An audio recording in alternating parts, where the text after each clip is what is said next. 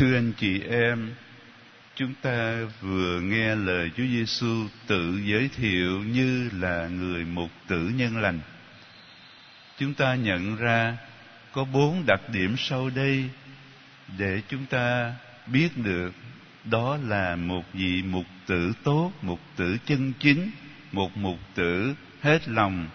vì đoàn chia hay nói cách khác chúng ta sẽ nhận ra đó chính là một vị lãnh đạo tốt. Luôn luôn hết tâm, hết lực, lo cho dân, lo cho nước, lo cho những người bổn đạo của mình. Thứ nhất là tính chính danh. Người mục tử không tự ý mình chiếm đoạt lấy đàn chiên của người khác. Người mục tử cũng không tự giành lấy quyền lãnh đạo của mình nhưng mà được sai đến được uh, một cái ủy nhiệm. Và khi chúng ta nói về hội thánh thì ủy nhiệm đó sau cùng là phải đến từ thiên chúa. Chúa giêsu thường rất khiêm tốn để nói tôi đến là để thể hiện cha ý thánh ý cha đứng đã sai tôi và Chúa Giêsu cũng đã sai các thánh tông đồ để đi thực hiện thánh ý của Thiên Chúa Cha, tiếp tục sứ mạng cứu nhân độ thế của chính người đã lãnh nhận từ Thiên Chúa Cha. Và kế tiếp chúng ta thấy có cái tông truyền, tức là sau các thánh tông đồ thì có các đức thánh cha, có các đức giám mục, có các mục tử trong hội thánh và thánh Phaolô đã nói rằng cái chức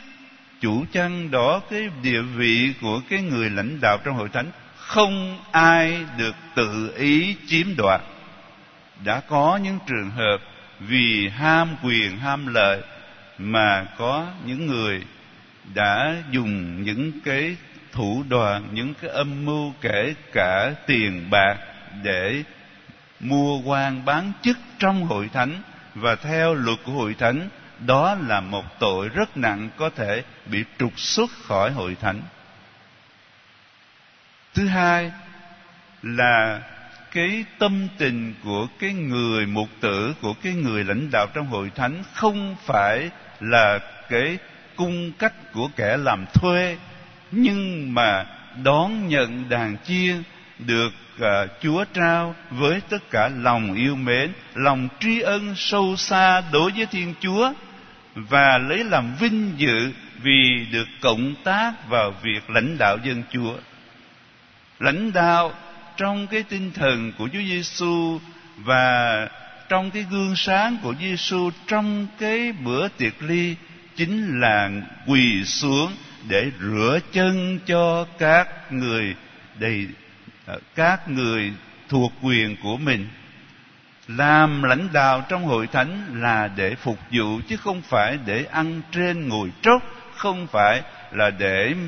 trở thành cái người áp đặt cái quyền lực trên dân chúng, trên giáo dân. Điểm thứ ba là người chăn chiên hay người lãnh đạo trong hội thánh luôn luôn phải đi trước đàn chiên. Chúa giêsu đã nói, người chăn chiên thật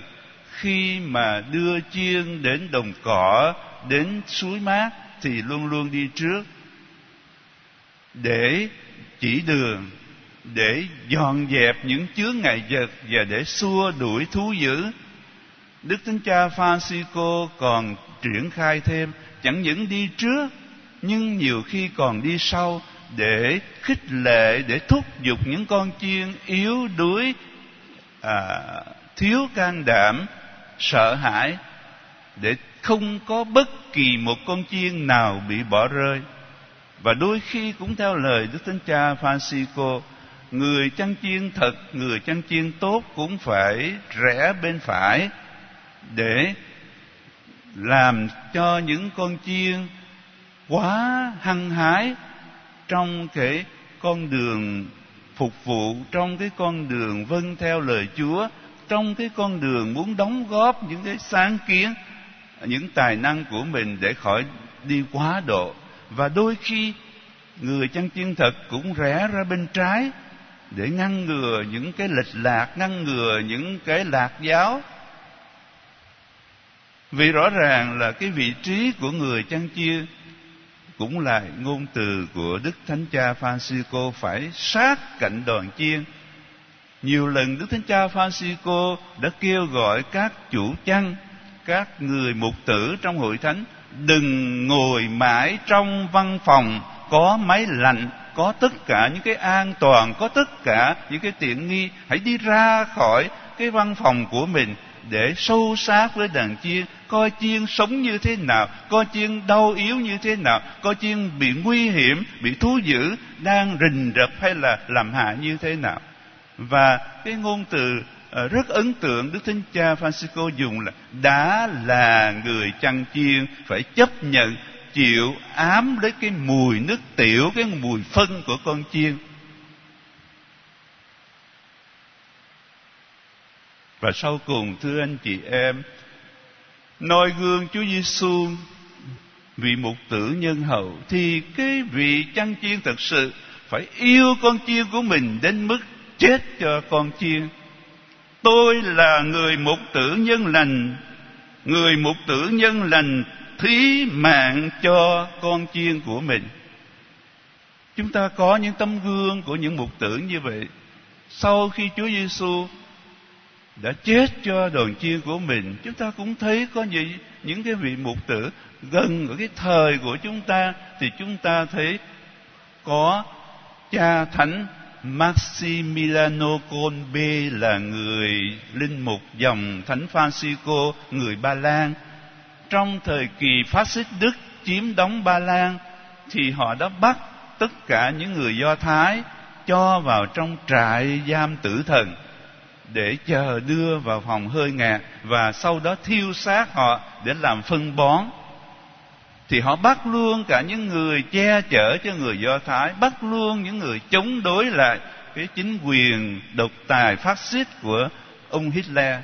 Trong đó là có cha côn bê. Ngài che chở cho những giáo dân do thái ngài che chở cho những cái người do thái à, không tuy không phải là kitô hữu.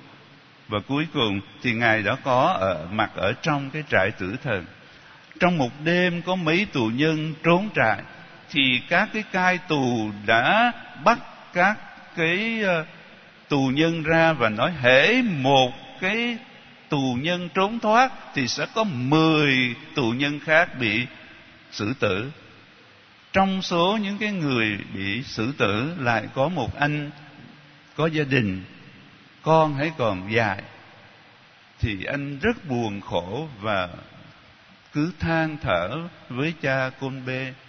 Về gia cảnh của anh cha côn bê đã quyết định xin các cái cai tù cho ngài chết thay cho cái người à, đã bị chọn à, đem ra xử bắn đó. Và cuối cùng là ngài đã bị đưa vào phòng hơi ngạt. Và một cái điểm hết sức à, cảm động là trong cái lễ tuyên thánh cho cha côn bê thì có trọn vẹn gia đình của cái người bạn tù ngày xưa với đầy đủ vợ con và cháu tham dự trong lễ tuyên thánh cha côn bề đó chính là thưa anh chị em một cái vị mục tử thật sự dám thí mạng cho con chiên chứ không phải ngược lại thưa anh chị em. Như vậy thưa anh chị em, theo lời giáo huấn của Chúa Giêsu, chúng ta đã có chân dung của một vị mục tử nhân hậu. Chúng ta hãy cầu xin cho Đức Thánh Cha, cho các giám mục, cho các cha xứ và cho tất cả các linh mục tu sĩ khác có nhiệm vụ chia sẻ việc lãnh đạo của hội thánh theo gương Chúa Giêsu. Hãy trở thành những vị mục tử nhân hậu và chúng ta có nhiệm vụ cầu nguyện, có nhiệm vụ nâng đỡ, nhưng thưa anh chị em, chúng ta cũng phải có trách nhiệm. Đừng làm hư hỏng các mục tử của chúng ta khi chúng ta chỉ vì muốn được việc cho mình mà đã cố ý hay vô tình làm thoái hóa các mục tử của chúng ta. Chúng ta kính trọng cái thánh chức linh mục, nhưng xin đừng có hiểu lầm là chúng ta phải lấy lòng hay là chúng ta phải nịnh hót chúng ta phải hối lộ những cái người đang thay mặt chúa mà lãnh đạo chúng ta. Xin anh chị em hãy cầu nguyện và cũng hãy hết sức chân thành để sát cánh với các mục tử của mình. Có khi phải chấp nhận, lấy hết can đảm để thưa trình với các mục tử của mình nếu như các ngài, vì hãy còn là con người thì nhân vô thập toàn có những cái thiếu sót, có lỗi lầm, thưa trình với tính cách như là một người anh chị em trong cái đức tin Kitô giáo, trong cái vai trò Kitô hữu, thì bằng nhau. Thưa trình với cái tâm tình của người con, của người bạn, của một cái người tín hữu, thì chắc chắn với ơn Chúa những cái đóng góp của chúng ta sẽ giúp cho chúng ta có được những vị mục tử nhân hậu theo gương sáng của Chúa Giêsu. Amen.